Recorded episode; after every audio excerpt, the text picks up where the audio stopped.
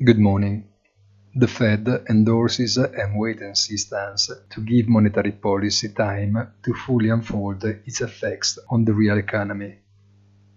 This would confirm the impression leaked in the last press conference of a Fed willing to take a break for the June meeting, the penultimate before the autumn.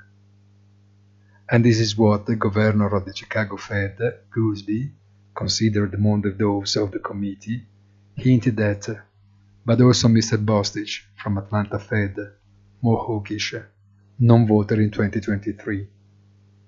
The dollar thus confirms last week's strength, regardless of the debt ceiling saga.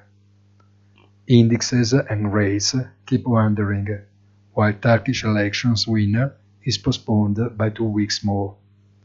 Have a nice day and please visit our site easy-finance.it.